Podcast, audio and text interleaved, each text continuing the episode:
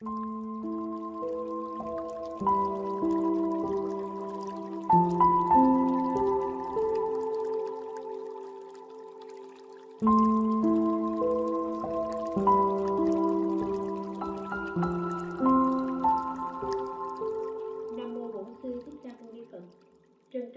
chào quý khán thính giả, quý nam nữ Phật tử, chư thiện hữu tri thức đồng tu, A Di Đà Phật.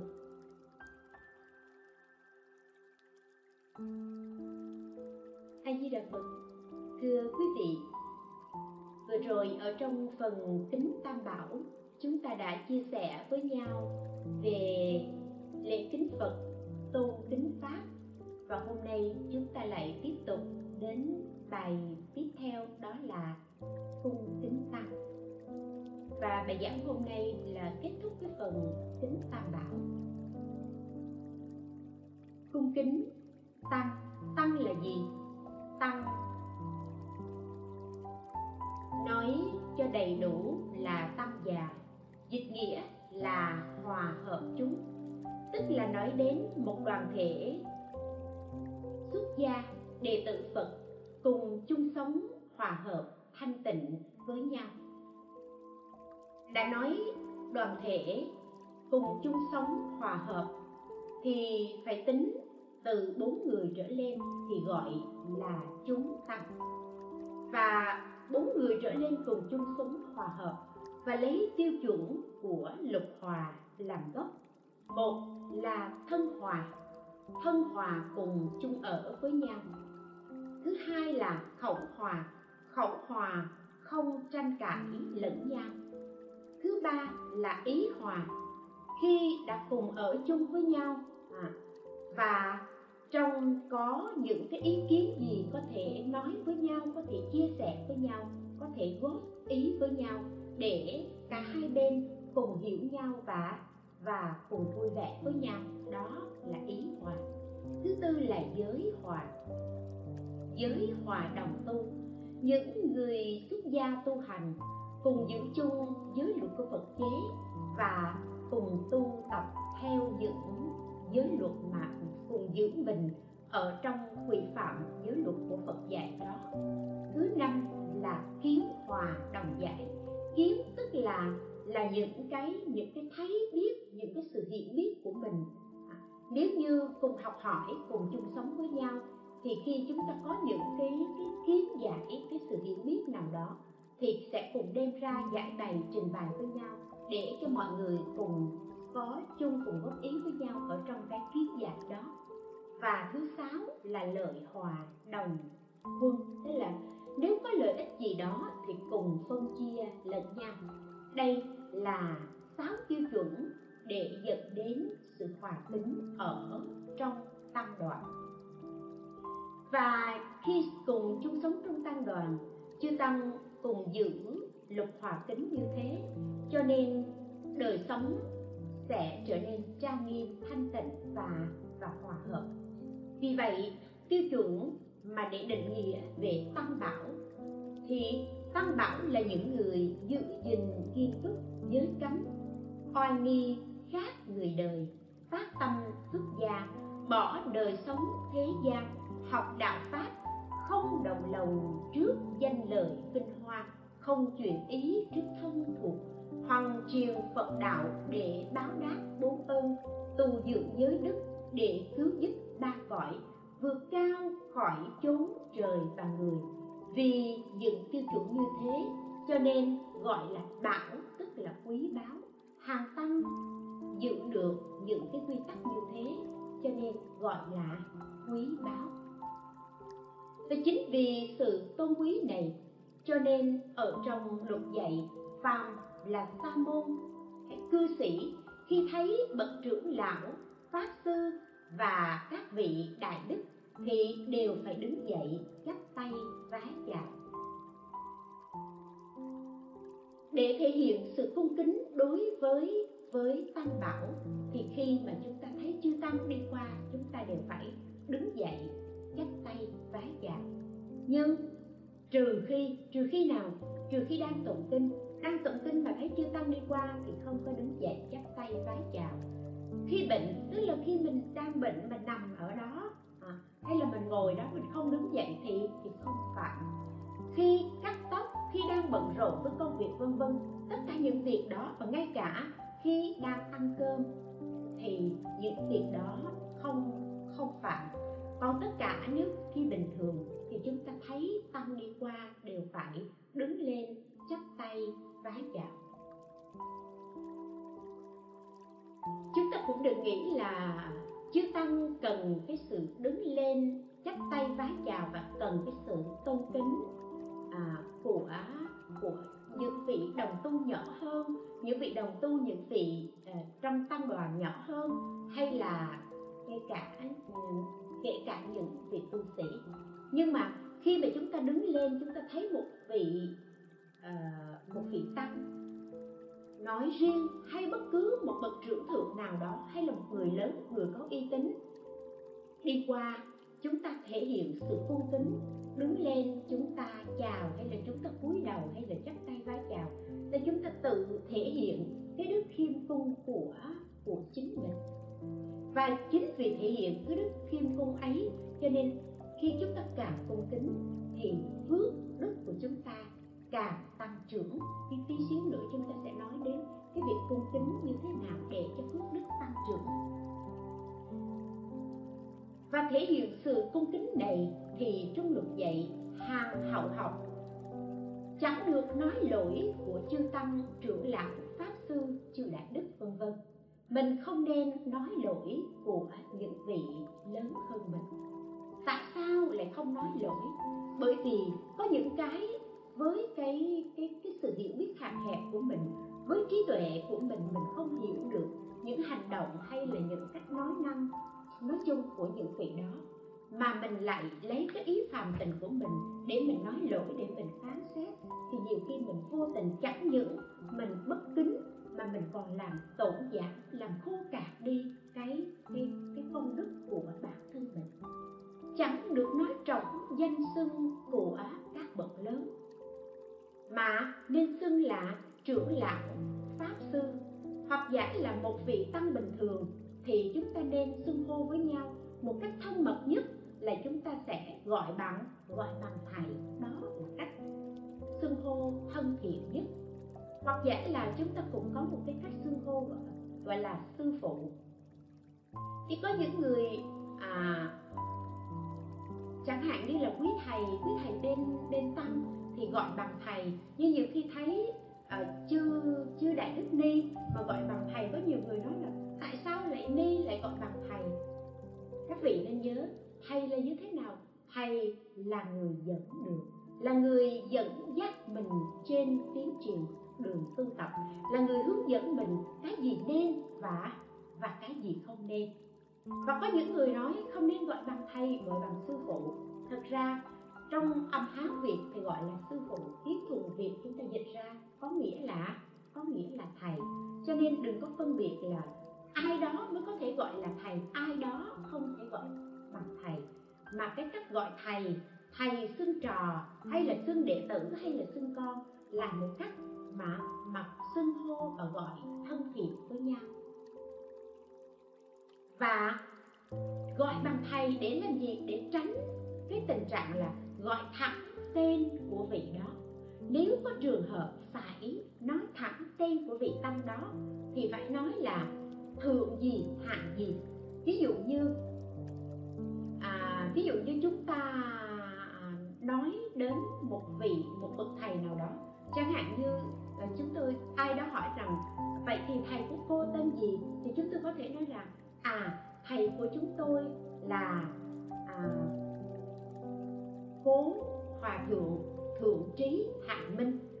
Nếu như người đó đã đã viên tịch rồi, hoặc giả người đó còn thì vẫn nói là gì, thượng thượng gì đó, vì đó tên là trí minh thì phải nói là thượng trí, hạ minh. Đây là những cách xưng hô và những cách thể hiện sự cung kính mà là Phật tử. Đây là những cái căn bản thưởng thức của chúng ta cần phải biết, phải nói thượng gì, hạ gì. Trong À, trong kinh Phó Pháp Tạng ghi, xưa kia sau khi Đức Phật niết bàn một trăm năm thì có vua A Dục rất kính tình Tam Bảo, và vua A Dục thường hay tổ chức đại hội ban già vô sắc. Đại hội ban già vô sắc tức là là Đại Trai Tăng Cú Dường đó các vị. Khi đến ngày hội, vua tắm rửa bằng nước thơm, mặc áo mới lên lầu cao để đảnh lễ bốn phương và thỉnh chư tăng. Bằng cái sự thành kính của mình thì vua đã tắm rửa bằng nước thơm và đã lên trên lầu cao để để đảnh lễ đảnh lễ chư tăng để thỉnh mời. Và cứ mỗi lần như thế thì có hai mươi vạn thánh tăng từ các phương bay đến. Chính vì vậy cho nên lòng tin của vua thật là thật càng thêm kiên cố, không có cái nào có thể so sánh được cả. Tuy nhiên, không phải chỉ những vị thánh tăng có thần thông thì vua mới cung kính, mà bất cứ sa môn, bất cứ những vị nào, dù là già hay trẻ, dù phàm hay là thánh, thì vua đều đón tiếp, đều thăm hỏi và và lễ tiết cung kính hết mực. Thì bây giờ có một vị quan tên là Dạ Sa. Vị quan này có tà kiến nặng và ông ta cũng không có lòng tin đối với Tam Bảo. Thì khi mà vị quan Dạ Sa này thấy vua A Dục lễ lạy chư tăng như thế thì à, vị quan này mới mới nói là nhà vua thật không có trí tuệ, bản thân mình đã là vua mà tự nhiên lại bị hạ thấp cái thông tôn quý của mình, mà lại cúi đầu lễ lạy những những cái cái cái vị tăng như thế, và thậm chí là lễ lạy cả trẻ con, tức là những người những vị tăng trẻ mới xuất gia còn nhỏ, là Sa Di còn nhỏ, vua A Dục vẫn lễ lạy. Thì thì thì Dạ Ma nói như thế.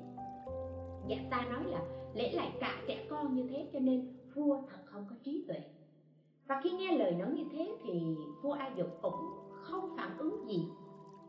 Thì một hôm sau khi lễ hội xong xuôi, lễ trai tăng xong rồi, thì vua A Dục mới sai các quan mỗi người ra lệnh cho mỗi người mang đến cho trẫm một cái đầu.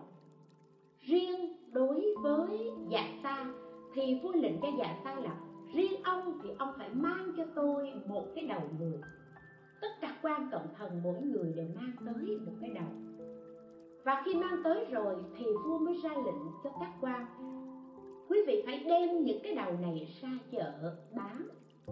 Thì những người, mọi người đem các cái đầu, những muôn thú đem ra chợ bán. Dù bán mắc, bán rẻ, nhiều tiền hay ít tiền thì ai cũng bán được cả. Riêng chỉ có Dạ Sa thì thì không bán được.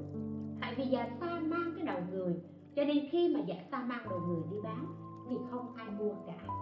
Và chẳng những không ai mua mà người ta còn còn sợ hãi, còn xa lánh, và thậm chí có những người người ta chửi mắng Dạ Sa, người ta nói ông ông là là quỷ, ông là người hay ông là quỷ, hay là ông là một cái loài nào mà ông lại có thể mang đầu người đi bán như vậy. À, và người ta mắng nhiếc Dạ Sa khi mang cái đầu người đi bán không được. Thì Dạ Sa mang về, cũng chỉ duy nhất một mình Dạ Sa còn cái đầu người mang về. Dạ Sa mới tâu với nhà vua rằng hạ thần đi bán cái đầu người nhưng bán không được, chẳng những bán không được mà thần còn bị nhiều người chửi, chửi mắng và không ai muốn gần gũi hạ thần cả. À, thì vua mới nói nếu như mà người ta không chịu mua cái đầu thì bây giờ thôi, tùy lệnh cho ông, ông đem cái đầu đi cho không đi, hỏi ai cần cái đầu này thì ông cứ cho không. Thì dạ dạ ta lại một lần nữa mang cái đầu đi ra, ai cần cái đầu tôi cho. Và Dạ Ta vẫn tiếp tục bị người ta người ta mắng, và lúc này thì người ta không đến gần Dạ Sa nữa, bởi vì cái đầu người lúc này đã bắt đầu bốc mùi hôi thối rồi. Thì sau khi đi một vòng, Dạ Sa hổ thẹn quá, ông lại quay về, ông gặp nhà vua và ông tâu rằng cho người ta cũng không nhận nữa. Mà hôm đó người ta còn đến gần, người ta chửi, bây giờ người ta chỉ đứng xa, người ta chỉ chỏ, người ta chửi mắng, mà người ta không đến gần bởi vì nó đã đã bốc mùi hôi thối rồi. Thì lúc đó vua A Dục mới hỏi Dạ Sa rằng ở trên thế gian này cái gì là là quý nhất. Con gì là quý nhất? Dạ ta mới thưa rằng con người là quý nhất. Nhà vua lại hỏi rằng nếu như con người là tôn quý nhất thì tại sao cái đầu người bán không ai mua, cho không ai lấy? Và ta mới trả lời rằng con người khi còn sống tuy rất là là tôn quý, tuy nhiên khi khi chết rồi thì cái đó nó không còn giá trị nữa, bởi vì không có ai ăn ăn thịt người, cho nên không có ai ăn cái đầu người cả. Thì nhà vua lại hỏi dạ ta rằng như vậy nếu như trận trận chết rồi thì cái đầu trận cũng rẽ mạc giống như bao nhiêu cái đầu khác chăng? Bởi vì đầu trận cũng là đầu người. Thì lúc này dạ ta hoảng sợ không dám trả lời. Vua A Dục mới bảo rằng anh đừng có sợ, cứ nói thẳng và cứ nói thật đi. Thì lúc đó dạ ta đáp rằng nếu như đại vương chết thì cái đầu của đại vương cũng rẽ mạc giống như cái đầu này. Nhà vua lại nói tiếp, hỏi tiếp nếu như ta chết đi cái đầu của ta cũng rẽ mạc như cái đầu này, như vậy thì tại sao ngươi lại ngạc nhiên và ngươi lại chê trách khi thấy ta đem cái đầu này để mà lễ lại chư ta? Khi nghe vua A Dục nói thế thì dạ ta mới mới hối hận. Tại vì vua A Dục nói rằng ta dùng cái đầu rẽ mạc này để ta lễ lại chư ta, và sự lễ lại, sự cúi đầu, sự cung kính đó giúp cho ta khi mà bỏ cái thân này rồi sẽ giúp cho ta thăng hoa, sẽ giúp cho ta tăng trưởng những cái cho đời sống tương lai, và thậm chí đưa ta đến quả vị tối cao của bậc thánh. Vậy thì tại sao tại sao ngươi lại không cho ta đạt đến? Và nghe tới đây dạ ta hối hận, rồi từ đó dạ ta tự cải tà quy chánh và quy y tam bảo. Cho nên từ cái câu chuyện này chúng ta quay lại đời sống thực tế của mình. Chúng ta thấy đó, thời nay công nghệ rất là tiên tiến, sự giao tiếp giữa người với người phải nói là là quá nhanh, quá vội, quá nhạy. Và chính vì như vậy cho nên là cái tốt mọi thứ cũng đều bày ra cho cho toàn xã hội thấy, cái xấu cũng bày ra cho toàn xã hội thấy, mọi hành động thiện ác vân vân đều bày ra. Khi chúng ta không cần đi đâu, bước ra khỏi cửa, bước ra khỏi ngõ, chúng ta chỉ cần cầm một cái smartphone trên tay thôi thì chúng ta có thể thấy nguyên cả thế giới thiện ác và tham lẫn lộn ở trong đó. Những hành động thiện được tán dương, được xe, được khen ngợi, những hành động ác lại bị người ta ném đá, người ta cũng xe, người ta mỗi người góp vào, góp vào một lần. Ở đây chúng ta không bàn đến chuyện đúng, sai, tốt hay hay là xấu, mà chúng ta chỉ nói rằng ở ngay ở trên cái trên cái phone, khi chúng ta tiếp xúc với mạng xã hội như thế thì đồng nghĩa là cũng ngay lúc đó chúng ta ngồi tại nhà mình thôi mà bao nhiêu cái nghiệp thiện ác của chúng ta đều có đủ, nếu như chúng ta không cân nhắc, không cẩn thận. Có những người chưa từng đi chùa, hoặc giả là thi thoảng đi chùa, hoặc giả là có đi chùa, rồi lại thấy một hình ảnh nào đó không đẹp, không dễ thương, phản cảm của một người tu hành nào đó trên mạng xã hội, bắt đầu chúng ta nhảy vào, chúng ta bình luận. Mỗi người bình luận một câu, có người chê, có người nói thôi đừng nói, nói tạo khẩu nghiệp, rồi lại có người share, có người chia sẻ vân vân. Và tất cả đó, ngay cả những việc xấu nhất, tệ nhất cũng được được chia sẻ với một cái tốc độ chóng mặt, và mọi người đều thấy cái xấu đó. Tuy nhiên, chúng ta là người học Phật, nếu biết học, tốt cũng có thể học, xấu cũng có thể học. Tốt để chúng ta học, chúng ta cung kính, chúng ta làm theo. Xấu chúng ta học để làm gì? Để biết, để tránh đi, để giữ mình. Nhưng có bao nhiêu người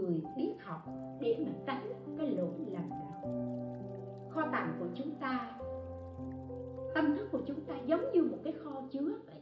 Và chúng ta không khéo chọn lựa, chúng ta chứa toàn tốt có, xấu có, mà hầu như là chúng ta chứa cái xấu nhiều hơn cái tốt. Và như vậy ở trong kho của chúng ta mở ra toàn là tất cả những cái không có giá trị. Nếu trong một cái kho mà chỉ chứa toàn những vật không có giá trị thì tự cái kho đó đã bị mất đi giá trị của nó.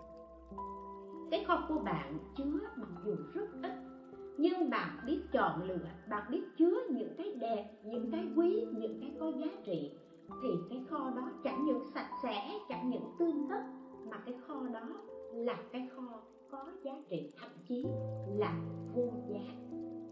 Vậy thì khi chúng tiếp xúc ở trong đời sống thực tế hay ngay cả trên mạng xã hội, chúng ta thấy những hình ảnh không dễ thương về một người tu hành nói chung hay là về chư tăng tu sĩ Phật giáo nói riêng, chúng ta cảm thấy bất mãn, cảm thấy bất kính, cảm thấy có nhiều sự hoang mang. Tại sao như vậy? Tu hành tại sao như vậy? Vân vân. Rồi chúng ta đặt ra nhiều câu hỏi. Cuối cùng cái tổn hại của mình là gì? Bị mất niềm tin, mất niềm tin với Tam Bảo. Và có những người nói là khi mà người ta đi chùa đến để lễ Phật, lễ Tam Bảo, để quy y, thì có những người trả lời rằng tôi quy y Phật, quy y Pháp mà không quy y Tăng. Tại sao? Tại vì Phật là bậc đáng kính, Phật đã từ bỏ gia đình, sống không gia đình, xuất gia tu học và trở thành bậc vô thượng chánh đạo chánh giác. Giáo pháp của Phật từ xưa cho đến bây giờ đã dẫn dắt biết bao nhiêu chúng sanh thoát khỏi biển mê sang bờ giác. Nói chung là Phật thì không có gì để nói cả, đáng tôn đáng kính. Vì vậy tôi đảnh lễ quy y Phật. Pháp là những lời vào của Đức Thế Tôn chỉ dạy, không có gì bàn cãi. Từ quá khứ cũng thế, cách đây hơn hai mươi lăm thế kỷ của chính thế, và cho đến bây giờ và mãi mãi về sau, pháp ấy thực hành đều mang lại lợi lạc, lợi ích an lạc cho tha nhân, cho nhân viên và loài người. Nhưng Tăng thì tôi không quy y Tăng, bởi vì ông Tăng này thế này, ông Tăng kia thế kia. Nói chung là bây giờ không có người nào đó tu hành đàng hoàng. Rồi bắt đầu chúng ta lại đưa ra những dẫn chứng. Ôi ông này, ông này bị cái bệnh như thế này, ông kia có cái thói hư tật xấu kia, vân vân. Và chúng ta chỉ bày ra tất cả những cái xấu, bởi vì chúng ta chỉ thấy hiện tượng bên ngoài mà chúng ta không thấy được thực tướng ở bên trong. Và cũng chính vì hiện tượng bên ngoài đã làm cho chúng ta với cộng thêm với cái thành kiến sẵn có của mình, giống như mình mang vào trong mắt của mình một cái lăng kính đen thì chúng ta nhìn ai cũng đen cả. Và khi chúng ta nhìn tất cả chư tăng đều đều một màu đen như thế thì sự tổn giảng là tổn giảng chính mình. Tăng là gì? Tăng có nghĩa là hòa hợp chúng. Tăng là hòa hợp, là thanh tịnh, là bình đẳng. Trong tự tánh của bạn có sự hòa hợp, thanh tịnh và bình đẳng ấy. Nếu bạn sống với cái cái đức tính hòa hợp, thanh tịnh và bình đẳng ấy thì bạn cởi được cái lăng kính đen đang đeo ở trên mắt của bạn. Bạn không cởi ra được, bạn không phát huy được cái tự tánh hòa hợp, thanh tịnh và bình đẳng đó thì vĩnh viễn mắt của bạn chẳng những nhìn chư tăng mà bạn các bạn nhìn tất cả mọi người đều bằng lăng kính màu đen, bởi vì ở đó không có sự thanh tịnh. Vì sao không có sự thanh tịnh? Bởi vì nó đã có sự phân biệt, chỉ thấy những cái xấu mà không thấy những cái tốt. Nội những cái tư tưởng, vọng tưởng khởi lên phân biệt như vậy làm sao có thể thanh tịnh được? Bạn còn phân biệt đúng sai phải trái, bạn còn phân biệt được lớn nhỏ, bạn còn phân biệt, nói chung là bạn chia sẻ ra để phân biệt như vậy thì làm sao có thể bình đẳng? Ta và người phân chia rất rõ rệt thì sự bình đẳng này trong tự tánh không thể sanh khởi được. Mặc dù nó vốn có nhưng nó không và sự phân chia đó làm sao có thể sống hòa hợp với nhau được. Chỉ cần hai người với nhau thì đã thấy bất hòa, đừng nói là là sự thanh tịnh, sự hòa hợp này, sống trong một đoàn thể nhiều người. Cho nên chúng ta quy y Phật, quy y Pháp, quy y Tăng, cung kính Tăng là thể hiện cái đức khiêm cung của chính mình.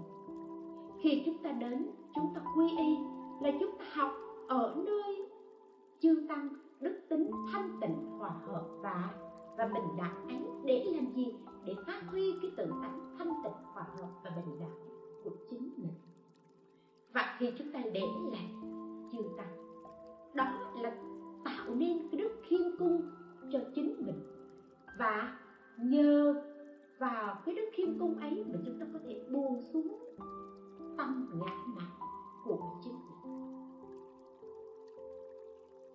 Khi chúng ta lễ chư Tăng cũng vậy, hay bất cứ một vị đức cao vọng trọng nào cũng vậy, người nhận lễ không vì sự lễ lạnh của chúng ta mà người ấy cao hơn. Nhưng sự lễ kính của chúng ta giúp cho người ấy tỉnh thức, giúp cho người ấy giữ mình, giúp cho người ấy lìa lối. Đây là sự tác động để để nhắc nhở lẫn nhau, bởi vì rõ ràng chúng ta không phải là thánh, và ngay cả những người xuất gia cũng là phàm phu chứ không phải là thánh. Nhưng chúng ta nhờ cung kính nhau, đặt lễ nhau để làm gì? Để nhắc thức nhau, và nhắc thức nhau thì người ấy sống trong ý niệm giác mà không mê. Nhờ vào ý niệm giác mà không mê đó cho nên họ có thể giữ mình, có thể ngăn ngừa những lỗi lầm đáng tiếc xảy ra.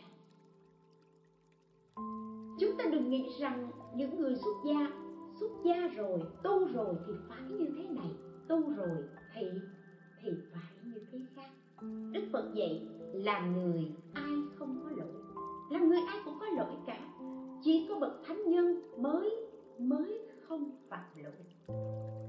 Nhưng Phật dạy ở trên đời có hai hạng người mạnh nhất.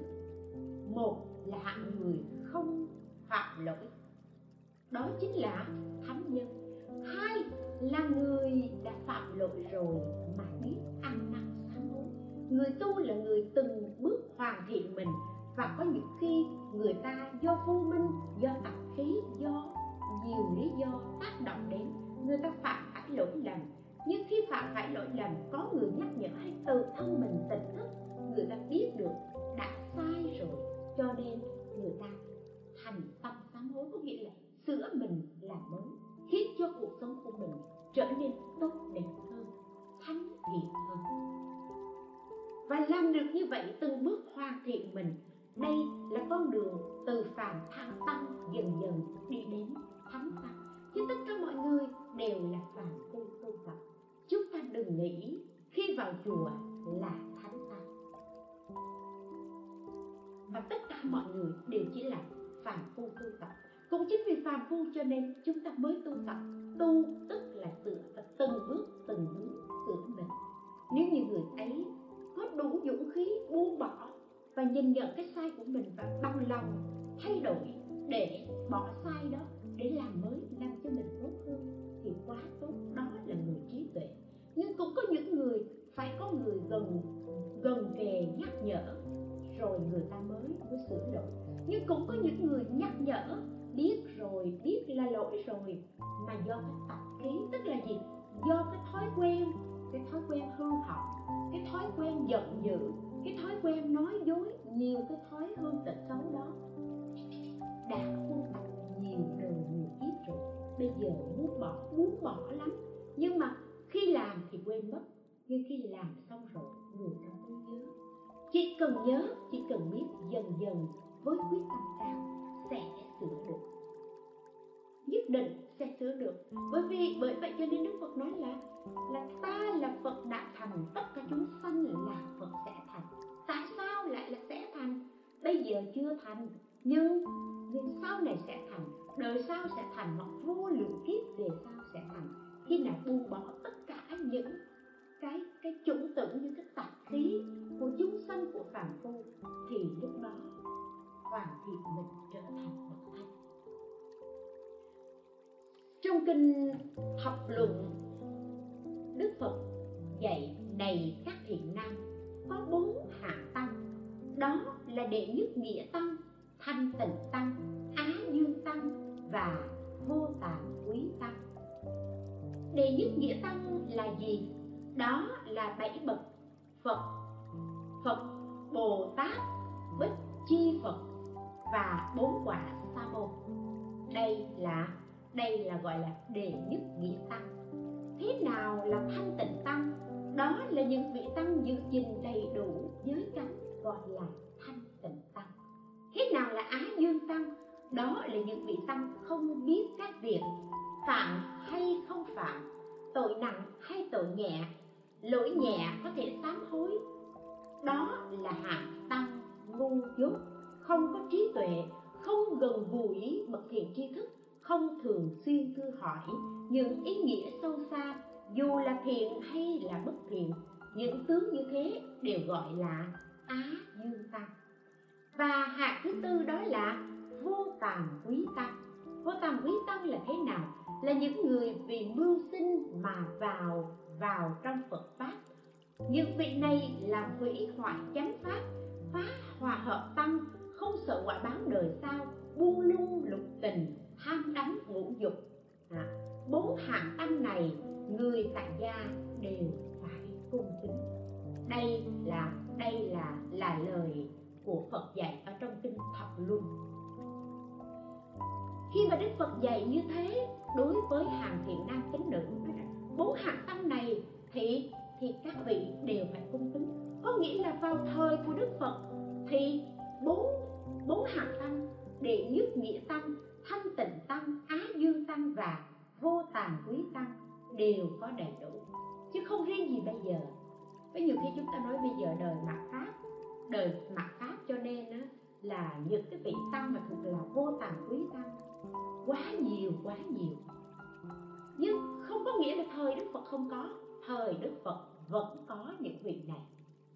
Nhưng mà thời Đức Phật là thời chánh pháp, cho nên những vị tăng mà mà để để nấp bóng đạo, để mà cầu cầu an, cầu ăn mặc ít hơn, chứ không phải là không có.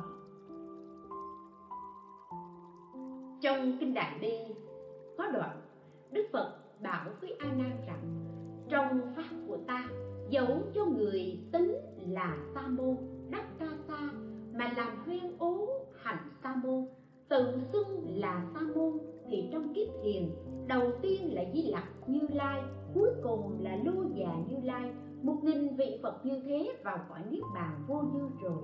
Những sa môn kia lần lượt sẽ được vào niết bàn không sót một ai. Vì sao? Vì tất cả sa môn như vậy, ngay cả người xưng tụng danh hiệu Phật một lần hoặc lần khởi lòng tin, mọi công đức ấy đều không uổng phí. Này A Nan, ta dùng Phật trí xem xét nghiệp, xem xét chúng sanh, nghiệp ác đều chịu quả báo ác. Những chúng sanh có tâm thanh tịnh, nếu như xưng niệm Nam Mô Phật, nhờ thiền căn này họ chắc chắn sẽ được gần niết bàn. Huống gì là gặp Phật, gần gũi, phụng sự và cúng dường ư? Như vậy thì trong đoạn này Đức Phật nói với ngài A Nan là những cái vị tăng là gọi là gì? Vô tàng quý tăng, tức là những cái vị này vào trong đạo, vào trong chùa, vào trong giáo hội, những người này đắc y ca sa mà làm gì? Làm huyên ố hạnh sa môn, hoặc giả là tự xưng tự xưng là sa môn. Họ tự xưng là họ là thầy, họ tu vân vân, nhưng thực tế thì họ chỉ là tự xưng như thế, họ không thực tế tu, họ không thực sự tu. Những người như thế bây giờ chúng ta gọi là tu giả. Đức Phật bảo là những người như thế vào ở kiếp thiền, à, qua cái thời của Đức Thích Ca Mâu Ni Phật, qua đến thời của Đức Di Lặc Tôn Phật thì thuộc về thuộc về kiếp thiền. Đức Di Lặc Tôn Phật là đầu tiên ở ở kiếp thiền. Thì kiếp thiền trải qua trải qua một nghìn vị Phật như thế. Vị Phật cuối cùng là Lô Già Như Lai, Lô Già Phật. Thì vào cuối cùng này thành Phật thì tất cả những người mà mà vô tàm quý tăng, những người gọi là giả tu đó, đều đều lần lượt lần lượt thành Phật, vào niết bàn không sót một ai. Và Đức Phật đưa ra cái lý do tại sao mà họ đến cái cái cái vị Phật cuối cùng sau cái kiếp thiền đó, những vị này có thể vào niết bàn, bởi vì những người ấy nhất định họ sẽ có một lần xưng Nam Mô Phật, cũng có một lần họ khởi niềm tin. Và tất cả những người ấy chỉ cần một lần một lần thôi thì đó là cái nhân kim cương bất hoại để giúp cho họ có thể thành tựu đạo Bồ Đề vô thượng. Trong kinh Pháp Hoa có đoạn nếu người tâm uh, nếu người tâm tán loạn đi vào trong tháp miếu, một xưng Nam Mô Phật đều sẽ thành Phật đạo. Tâm không thanh tịnh nhưng mà đi vào chùa, vào cái chỗ thờ Phật rồi xưng xưng là Nam Mô Phật, thì những người đó đều đã gieo cái nhân kim cương, hạt giống kim cương bất hoại, và nhất định thành Phật. Và Đức Phật nói với A Nan điều đó, Đức Phật mới mới nói rõ ràng là ta dùng Phật trí xem nghiệp ác, điều chiều quả báo ác, nghiệp thiện thì thì nhận quả báo thiện. Tức là khi mà ta nói đến cái việc là những cái vị vô tàm quý tăng này thành Phật, là không phải ta tùy hứng mà nói, ta dùng Phật trí xem xét. Bởi vì mặc dù khi mà người ta vào chùa, người ta đắc y, người ta niệm Phật, ít ra người ta cũng có một lần niệm Nam Mô Phật, ít ra cũng có một lần người ta có khởi niềm tin, chứ không phải là người ta ở trong chùa đó suốt đời người ta không có một chút niềm tin nào đối với ta cả. Cho nên vì vậy chúng ta đừng có phân biệt, và cũng đừng có nói ôi người này tu như thế nào, người kia tu như thế kia. Chuyện tu như thế nào đó là chuyện của họ, cung kính là chuyện của mình, phước đức của mình. Bởi vì sao? Bởi vì Đức Phật đã nói rằng ta dùng Phật trí xem thể nghiệp ác thì chịu quả báo ác. Họ làm sai thì họ tự nhận quả báo, nghiệp thiện thì thì sẽ nhận quả báo thiện. Vậy thì khi người ta khởi một cái thiện tâm, người ta niệm Nam Mô Nam Mô Phật, nhờ vào cái thiện căn này chắc chắn họ sẽ được gần với với niết bàn. Huống chi là một đời họ tu tập, huống chi là một đời họ ở ở trong chùa, huống chi là một đời họ đã cạo bỏ râu râu tóc, sống ở trong cảnh già làng như thế để phục sự chúng ta. Chúng ta đừng đòi hỏi họ phải tu như thế nào, mà chúng ta phải thúc liễm chính mình để xem mình đã có cái tâm cung kính như thế nào, để vun bồi thiện căn và phước đức cho mình. Những vị như thế còn có thể thành Phật, huống gì chúng ta cung kính, chúng ta thành tâm, chúng ta niệm Nam Mô Phật, chúng ta chúng ta một lòng tin tưởng đối với Tam Bảo, thì công đức này vô lượng. Nhưng nhưng thông thường thông thường ấy, thì chúng ta thấy cái gì đó không vừa ý, miệng mình liền nói. Mình bố thí, mình cúng dường, mình tu phước, mình làm rất rất nhiều thiện lành. Phước đức ấy giống như giống như tiền, giống như vàng, giống như những của quý mà chúng ta chúng ta đã bỏ sức lao động ra để chúng ta có được. Và chúng ta đã có được những của cải vật chất đó rồi thì chúng ta phải biết cất giữ, phải bỏ vào tủ cất khóa lại, phải bỏ vào két sắt khóa lại. Nếu như không biết giữ gìn thì những cái vật quý này nó sẽ bị người khác đánh đánh cắp mất. Cũng thế, khi chúng ta tạo phước đức, chúng ta phải biết cách giữ gìn, đừng để cho phước đức này bị tổn giảm. Mà cái gì làm tổn giảm phước đức của mình? Cái miệng, quý vị. Cho nên Đức Phật dạy giữ giữ vững nghiệp thân miệng như giữ của trong kho. Phải giữ, đã tạo phước lành rồi, đã tạo công đức, đã tu thiện rồi thì phải biết giữ gìn. Ai làm gì kệ họ, sau khi phát tâm bố thí, sau khi phát tâm từ thiện, sau khi phát tâm cúng dường, mình phải biết cái tịnh tài tịnh vật mình bỏ ra mình cúng dường cộng với tâm thanh tịnh đó.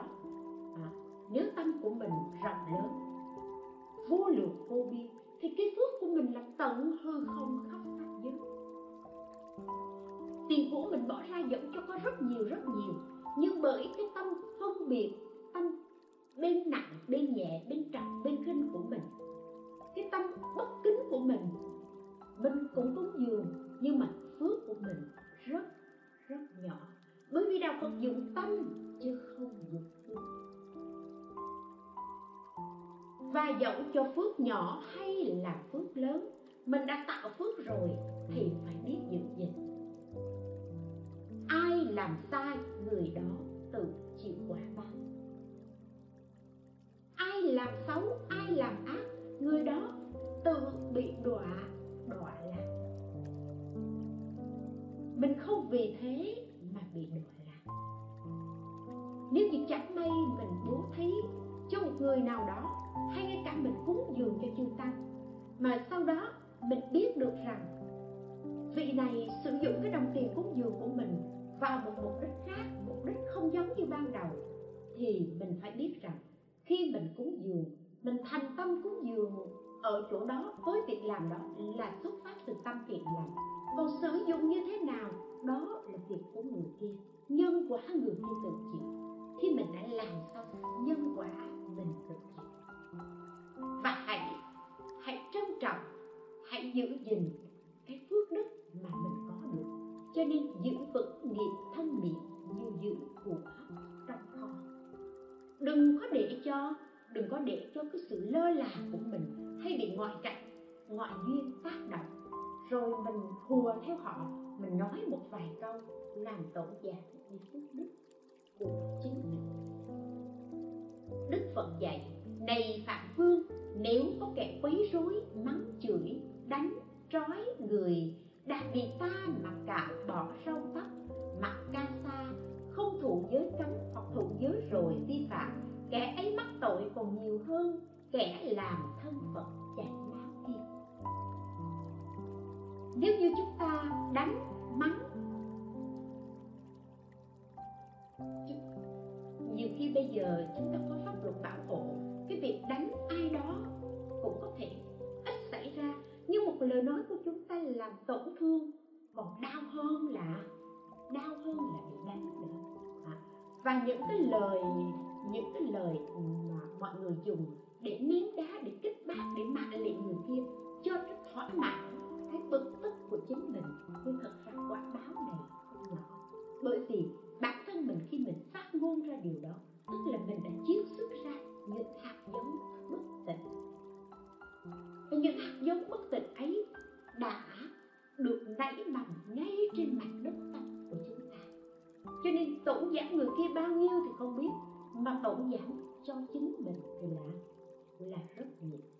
Và tại sao Đức Phật lại nói rằng nếu như mà đánh, mắng, chửi, vân vân những người mà đã, đã cạo tóc xuất gia rồi, dù cho người đó thọ giới rồi mà vi phạm, tức là những vị đã tu hành rồi mà phạm giới, mà mình thấy người ta phạm giới rồi, có nhiều người nói tôi thay trời hành đạo. Không, mình không thay trời hành đạo. Đừng có nghĩ là mình thay trời hành đạo, bởi vì mình vẫn còn bị chi phối bởi luật nhân quả. Thì mình mình vẫn còn bị luật nhân quả chi phối mình, thì làm sao mình có thể thay ai để hành đạo được. Và bản thân mình không thể một tay che hết bầu trời, mình cũng không thể dùng một cái lọc để mình lọc hết gạt đục khơi trong được đâu. Các vị thấy thời Đức Phật còn tại thế, một hôm có một người phụ nữ tới độ bụng chữa. Và khi Đức Phật đang thuyết pháp, trước đó thánh chúng gồm có Sa Môn và La Môn, và có cả vua, có cả đại thần vân vân, tứ chúng đầy đủ. Nhưng cô này, cô độ phụ chữa tới, cô nói: nè Sa Môn Bồ Đà, ông nói hay lắm, nhưng ông có biết là ông đã làm cho tôi có thai hay không, vân vân. Cô Tô Đà Lợi này đã chửi mắng Phật rất rất nhiều. Nhưng các vị biết thời đó trong đại chúng vẫn giữ một sự thanh tịnh im lặng. Gọi im lặng như chánh pháp. Tại sao thế? Bởi vì niềm tin của họ đối với Đức Thế Tôn là tuyệt đối, không ai có thể làm lay chuyển được. Hỏi họ có kính Phật không? Kính. Tin không tin? Yêu quý không? Có. Tất cả mọi thứ đều có, nhưng họ làm theo lời Phật dạy là giữ sự trang nghiêm thanh tịnh. Còn nếu như bây giờ chúng ta mà ở trong một pháp hội mà thầy của mình đang giảng pháp mà có một cô nào đó mà cô tới một cô động bụng, cô nói như vậy, ít ra thì cái người thân cận bên thầy nói: à, cái cô này cô này muốn làm loạn hả? Bà sẽ thay trời hành đạo, là chúng ta sẽ khắc phục cô đó, chúng ta cho một trận, chuyện gì tính sao? Đây là sự khác biệt giữa cách hành xử của phạm phu và người trí tuệ. Bởi vì chúng ta có tin, tin Phật, tin Pháp, tin Tăng, nói chung cái gì chúng ta cũng có hết. Nhưng mà là gì? Tin nhân quả của chúng ta thật ra chưa có đủ kiên cố. Cho nên Cho nên chúng ta sợ người khác làm hoang ố danh dự của thầy mình, sợ người khác vu oan giáng họa cho thầy mình. Nhưng mà ông bà mình nói câu thật vàng không sợ lửa. Nếu như thật sự vị ấy thanh tịnh, không có gì phải sợ cả. Cho nên chúng ta đừng có nghĩ mình sẽ thay trời hành đạo. Và Đức Phật lại nói tiếp: vì sao? Vì sao mà khi mà mà, mà đánh đập hay chửi mắng cái vị cái người tu hành, ngay cả người tu hành phá giới thì thì bị mắc tội nặng hơn là làm thân Phật chảy máu. Bởi vì người xuất gia ấy còn có thể chỉ dạy cho con cho con chỉ dạy con đường niết bàn cho trời và người. Người ấy đã ở trong hàng Tam Bảo nên lòng kính tin sâu chắc hơn tất cả chín mươi lăm phái ngoại đạo. Tức là đây là Đức đưa ra một pháp so sánh. Những người đó giọng họ có như thế nào đi chăng nữa, nhưng họ vẫn có niềm tin đối với Tam Bảo hơn là những người ngoại đạo. Ngoại đạo là gì? Hướng ra bên ngoài tâm để mà để mà cầu Phật. Và người ấy chắc hẳn sẽ vào niết bàn nhanh hơn tất cả những người tại gia, bởi vì họ đã có niềm tin đối với Tam Bảo kiên cố rồi. Dẫu cho là một niệm họ sai lầm, hay ngay cả một niệm họ tin tưởng hoàn toàn vào Tam Bảo đối với chánh pháp, thì họ đó là họ đã gieo vào ở trong cái mảnh đất tâm của họ cái hạt giống Bồ Đề vô thượng. Nhất định họ sẽ đạt đến cứu cánh niết bàn nhanh hơn những người tại gia. Đây là công đức xuất gia. Trừ người tại gia chứng được pháp nhẫn nhục, tức là Đức Phật nói vẫn có trừ, tức là ở đây là nói những người tại gia mà gọi là những người tại gia không chịu tu hành. Còn những người tại gia tu hành tinh tấn đã chứng pháp nhẫn nhục rồi thì nhất định sẽ vào niết bàn nhanh hơn những người xuất gia mà phá giới kia. Vì thế trời và người phải nên phải nên cung kính cúng dường, huống chi là người giữ giới cấm. Ba nghiệp phù hợp với chánh pháp, tất cả quốc vương, các quan và đoán sự tăng nếu thấy người xuất gia à, theo giáo pháp của ta mà phạm tội, nếu như mà tội nặng như sát sinh, trộm cắp, làm hoang ố, phạm hạnh, nói dối, nói chung là phạm vào những trọng tội thì thì hãy trục xuất người ấy ra khỏi hàng ngũ xuất gia. Vì người này đã lạc mất con con đường giải thoát. Bởi vì khi tự thân họ đã lạc lối ra khỏi con đường giải thoát, có nghĩa là họ bằng lòng chịu làm hạng thấp kém, xa lìa mọi đường thiện của trời người. Và nếu như đã xa lìa đường thiện của trời người thì chắc chắn họ sẽ đọa địa ngục A Tỳ. Là bản thân những người phạm giới, những người phá giới như thế, huống chi là kẻ đánh đập người xuất gia theo Phật và giữ gìn giới cấm đầy đủ. Tức là những người họ phá giới thì họ họ tự đọa lạc, họ tự tách rời con đường, con con con con đường thanh tịnh, và họ chịu đi theo cái con đường thấp hèn và tự thân họ chịu đọa lạc. Thì nếu như người xuất gia đó họ tu hành chân chánh, mà những người khác vì quyền uy, quyền vì thế lực hay vì một lý do gì đó mà mà hành hung, mà đánh đập người đã xuất gia theo Phật và giữ gìn đầy đủ tâm giới, thì người này đọa lạc vào cái ngục A Tỳ khó mong có thể thoát được. Cho nên hôm nay chúng ta chia sẻ về về việc cung kính tâm. Cung kính tâm tức là chúng ta chúng ta trương nhượng cái tánh đức. Tánh đức gì? Tánh đức vốn thanh tịnh, vốn bình đẳng của chính mình.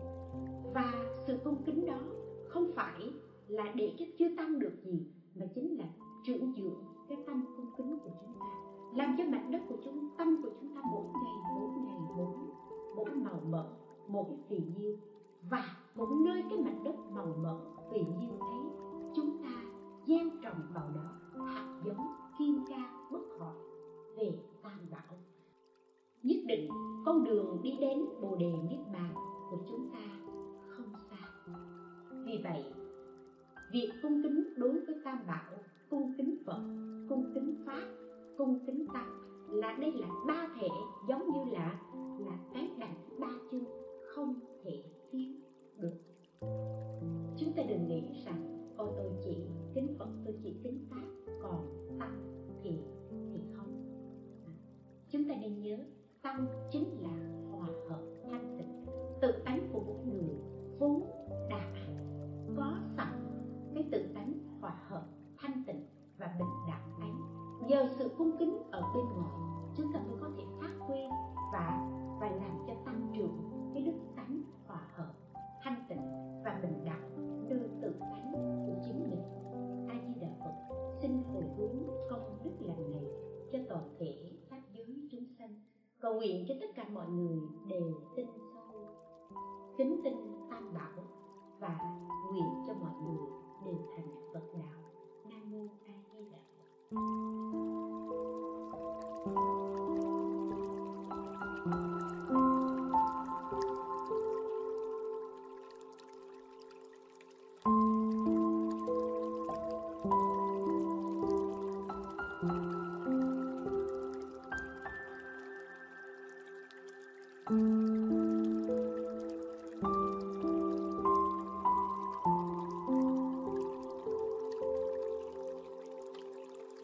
Thank you.